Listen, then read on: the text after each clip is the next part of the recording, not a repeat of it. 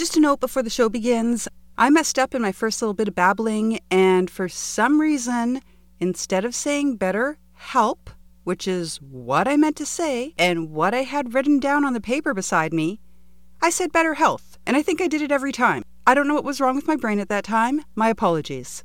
Thank you for listening, but please be advised that I am not an expert in any of the topics I cover for the show. Use critical thinking and skeptical inquiry to look into things for yourself, and advise me if I get something wrong. Also, I swear, not all the time, but when I get excited or passionate, they just seem to slip out. So listener discretion is advised.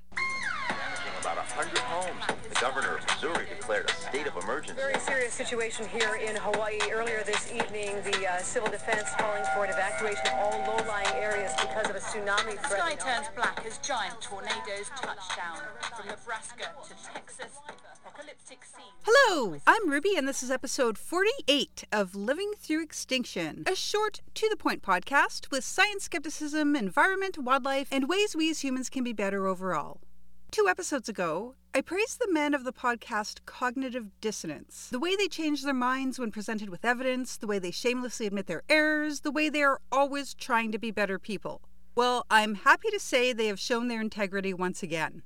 They accepted sponsorship from Better Health for some time before the ways that Better Health are really making their money were revealed. In case you were out of the loop on this one, it turns out they make their money not just by selling your information, but actually selling access to the app and your activity on it. While they can't see the back and forth texts between you and your therapist, they can see how often you log in, how long you log in. The only purpose of this is to learn how to manipulate people who are seeking help. Those in distress are easier targets, after all, right? Well, CogDis has ended their relationship with Better Health. They have offered heartfelt apologies as they were completely duped. They really thought this company was about helping people get access to mental health help, which they wanted to support. For their next step, they said they will be donating every cent they made from this corrupt company to mental health awareness. Go, Tom and Cecil! With that out of the way, it's time to start the show. If you have joined me before, then thank you so much for returning. If this is your first time listening to Living Through Extinction, welcome! I hope you find it both fun and informative. I'm excited to talk about sleep paralysis. It's one of those fun, skeptical topics because of the clear history steeped in lore, and then finally, one day, the clear explanations provided by science, of course. Recordings of sleep paralysis through the ages show how they are influenced by the ideas you have already been exposed to or already believe in some way. When the primary fear in a community was based around the fairy folk, for example, sleep paralysis hallucinations would include tiny people dancing around the bedroom, or an imp sitting on their chest. When the primary fear in a community was based around witches and demons, sleep paralysis hallucinations would be of a haggard old woman or a demon, sometimes also sitting on their chest. Extremely religious Christians have seen angels, but it doesn't tend to be comforting. In times of daily UFO stories, the hallucinations involved aliens, which coincidentally would look like the ones in whatever stories each hallucinator was familiar with at the time. Hmm. I'm sure most people are aware of it, but if you have never had it or known anyone who has had it, maybe it's never come up. Maybe some of this will be new to some of you. When we have a normal night's sleep, there are different stages, and the brain does different things in these stages. There's a point where neurotransmitters in the brain called gamma aminobutyric acid, that's GABA, and glycine turn off a specialized set of cells in the brain. This specialized set of cells allow for active muscle movement. This is a good thing because it keeps us from acting out our dreams. People with sleepwalking conditions are not having these movement cells deactivated during sleep. In studies in mice, we've learned that both the GABA and glycine have to be present to completely block movement. They cut the motor function area of the brain off from GABA and glycine, and the paralysis does not occur. They cut one or the other off, and it still does not occur. When both have access to the motor function cells, the paralysis occurs. So both are required for the paralysis. So this part is normal. It's a regular part of our sleep cycle. If we are not being paralyzed, then there's possibly a problem, like sleepwalking, as I just mentioned. Sleep paralysis occurs when you are suddenly awakened just as you reach or just after reaching that unmoving state, or before it has properly worn off. So you become conscious but frozen. You may find yourself unable to move or talk for as little as a few seconds to as long as a few minutes. Actually, the longest recorded was 20 minutes, which blew my mind, but average is 6 to 7 minutes, which I'm sure still feels like forever to the person experiencing it. Depending on where exactly you were in your sleep stage, you may experience a waking dream and see things around you. 75% of reported experiences involve very, very realistic hallucinations that feel very distinct from a dream. Something or someone on one's chest is very common. The reason for this is that waking up and not being able to move is fucking scary, and that causes a feeling of panic and a racing heart, and a feeling of pressure is felt in the chest. Someone in a hallucinatory state may see things to go along with what they are feeling. Hence the demon, witch's cat, imp, succubus, sitting on their chest at these times. Another common hallucination caused by the paralysis is called a vestibular motor hallucination. Your brain is working, but your body isn't, and you feel like you're moving, usually flying or floating. You may feel a disconnect, like you have left your body, or you may feel like you are floating physically away. Whatever you hallucinate around those physical feelings will likely come from your background of beliefs. There are two classifications of sleep paralysis hypnagogic, or pre-dormital sleep paralysis, will happen as you go from your wake state to your sleep state. As you fall asleep, your body relaxes very slowly, in a way that you don't even notice it, into paralysis. Now, if somehow you remain or become awake after it's set in, you may find yourself noticing that you cannot move or speak. That's the part that's not supposed to happen. Hypnopompic or post dormital sleep paralysis will happen as you go from your sleep state to your wake state. This is when you become aware before your REM cycle has finished. REM is rapid eye movement, by the way, though I'm sure you all knew that. Again, the result is becoming aware that you cannot move or speak. Sleep paralysis is pretty common. It affects 4 out of 10 people. While it seems to begin in one's teens, anyone of any age can experience it at any time, really. While there are no studies to prove anything, it appears to run in some families. Generally, it's not something to be overly concerned about. It's not life threatening, and the episodes typically end on their own or when a person touches or moves you. The thing is, it still tends to be rather unpleasant. 90% of episodes are associated with fear, and only a minority report blissful or pleasant hallucinations. 10% of experiencers find it extremely upsetting. I mean, Common symptoms during an episode are difficulty breathing, sweating, muscle aches, headaches, paranoia, visions, and a feeling of impending death, so not pleasant. And the recall is much clearer than a typical dream, so that shit stays with some people. While there is still a lot to learn, sleep studies are being done all the time. Possible, but as yet unproven links appear to be lack of sleep, sleep schedule changes, stress, anxiety disorders, major depression, PTSD, sleep apnea, bipolar disorder, sleeping on one's back, nighttime leg cramping, narcolepsy, medications for ADHD, substance abuse, and more. oh, shit. Oops. Anyway, treatment isn't considered necessary unless it's combined with some other sleep issues, such as extreme exhaustion from lack of sleep. Though it is a sign that your body is not moving smoothly through the stages of sleep, and if it's recurring, it may be worth having it checked out, which would probably involve a sleep study. While treatment may not be necessary, because it's not generally a pleasant experience, some prefer to try treating it anyway. While nothing is being proven yet, again, some have had luck by improving their sleep habits, using antidepressants, treating mental health problems, avoiding sleeping on their backs, reducing stress, exercising regularly, but early in the day, and treating any sleep issues such as the leg cramps or narcolepsy mentioned earlier. I love this topic because before we had an understanding of what was happening, there were so many different versions and explanations from cultures throughout history. Versions and explanations that matched each of those cultures and eras, of course. It's a simple lesson in how the human brain works, how it tries to find explanations for what it can't yet understand. Once based in mystery and superstition, today we know the truth of these experiences. And it's fascinating.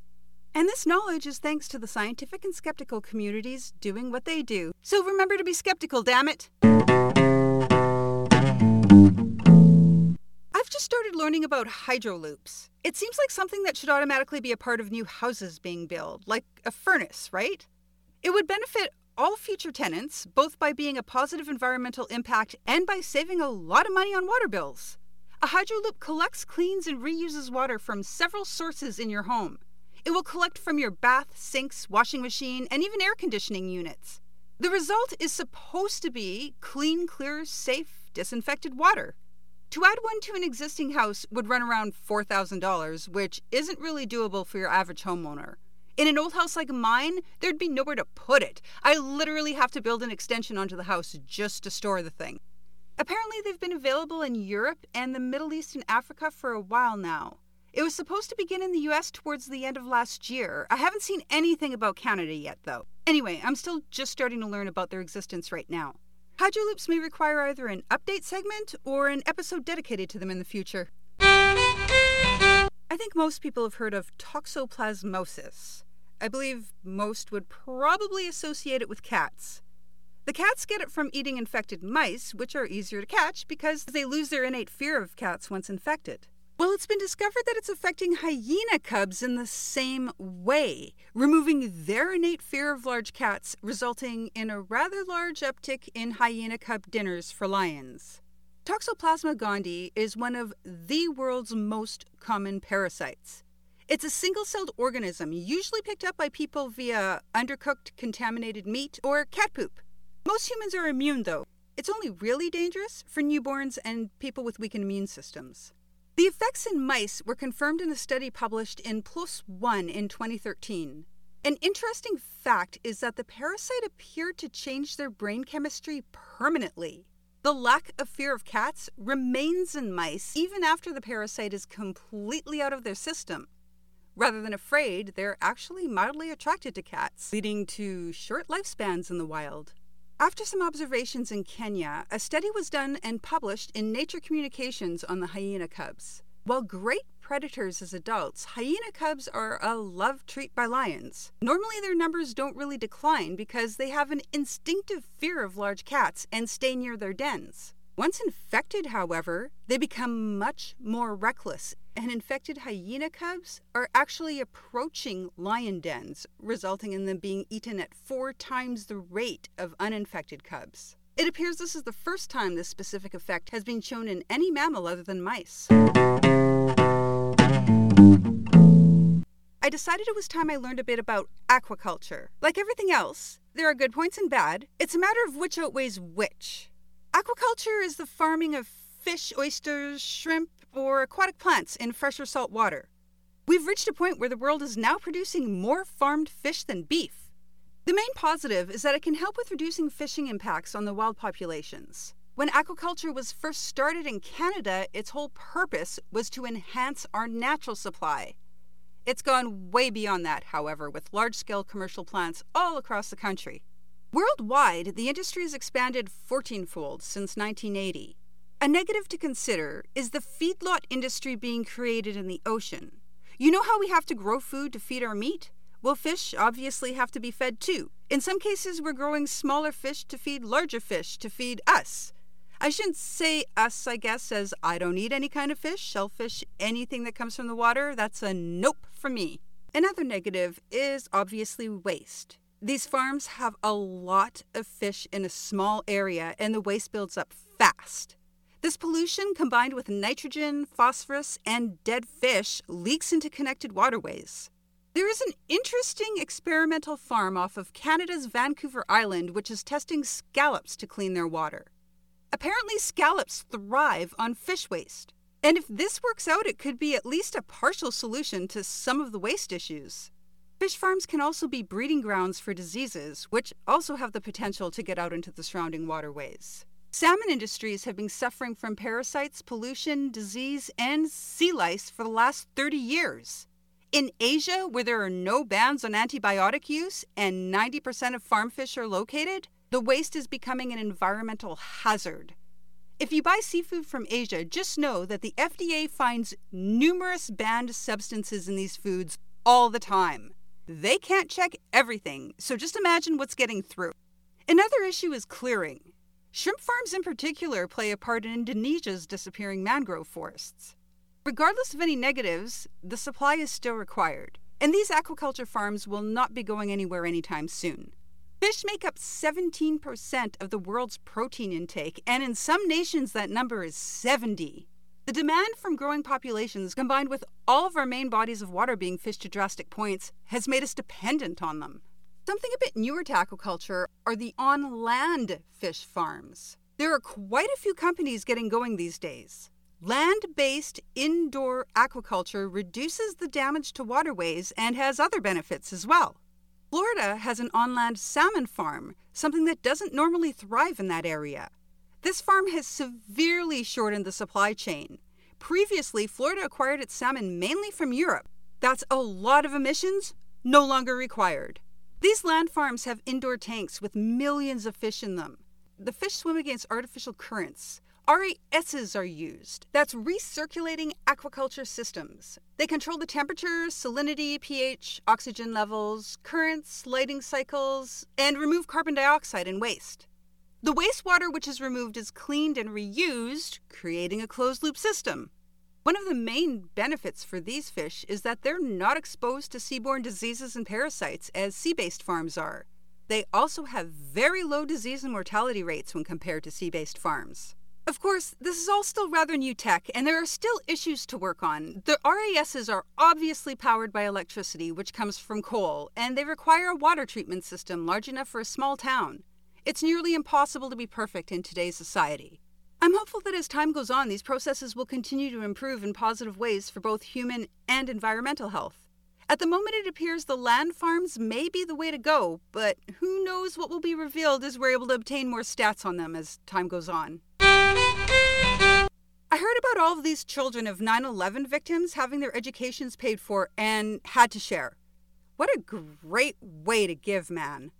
9 11 was a horrible tragedy, obviously. The numbers lost are minuscule when compared to what we're seeing now in the US with COVID, but at the time, it was unheard of to lose so many Americans in a single day. It was a series of senseless terror attacks spurred on by religious vigor. 66 of the victims of these horrific acts worked for the investment banking firm Sandler O'Neill and Partners on the 104th floor of the South Tower at the World Trade Center. These 66 victims had 76 children between them. Very shortly after they had all been declared dead, the firm set up foundations to pay 100% of the college tuition for every one of these kids. Over 50 of them have taken advantage of it so far, and the rest are now all of age and eligible. They're sending people to community colleges. They're sending people to Stanford. What these kids decide to do and where they go is their choice. It will be paid for and has been for many already.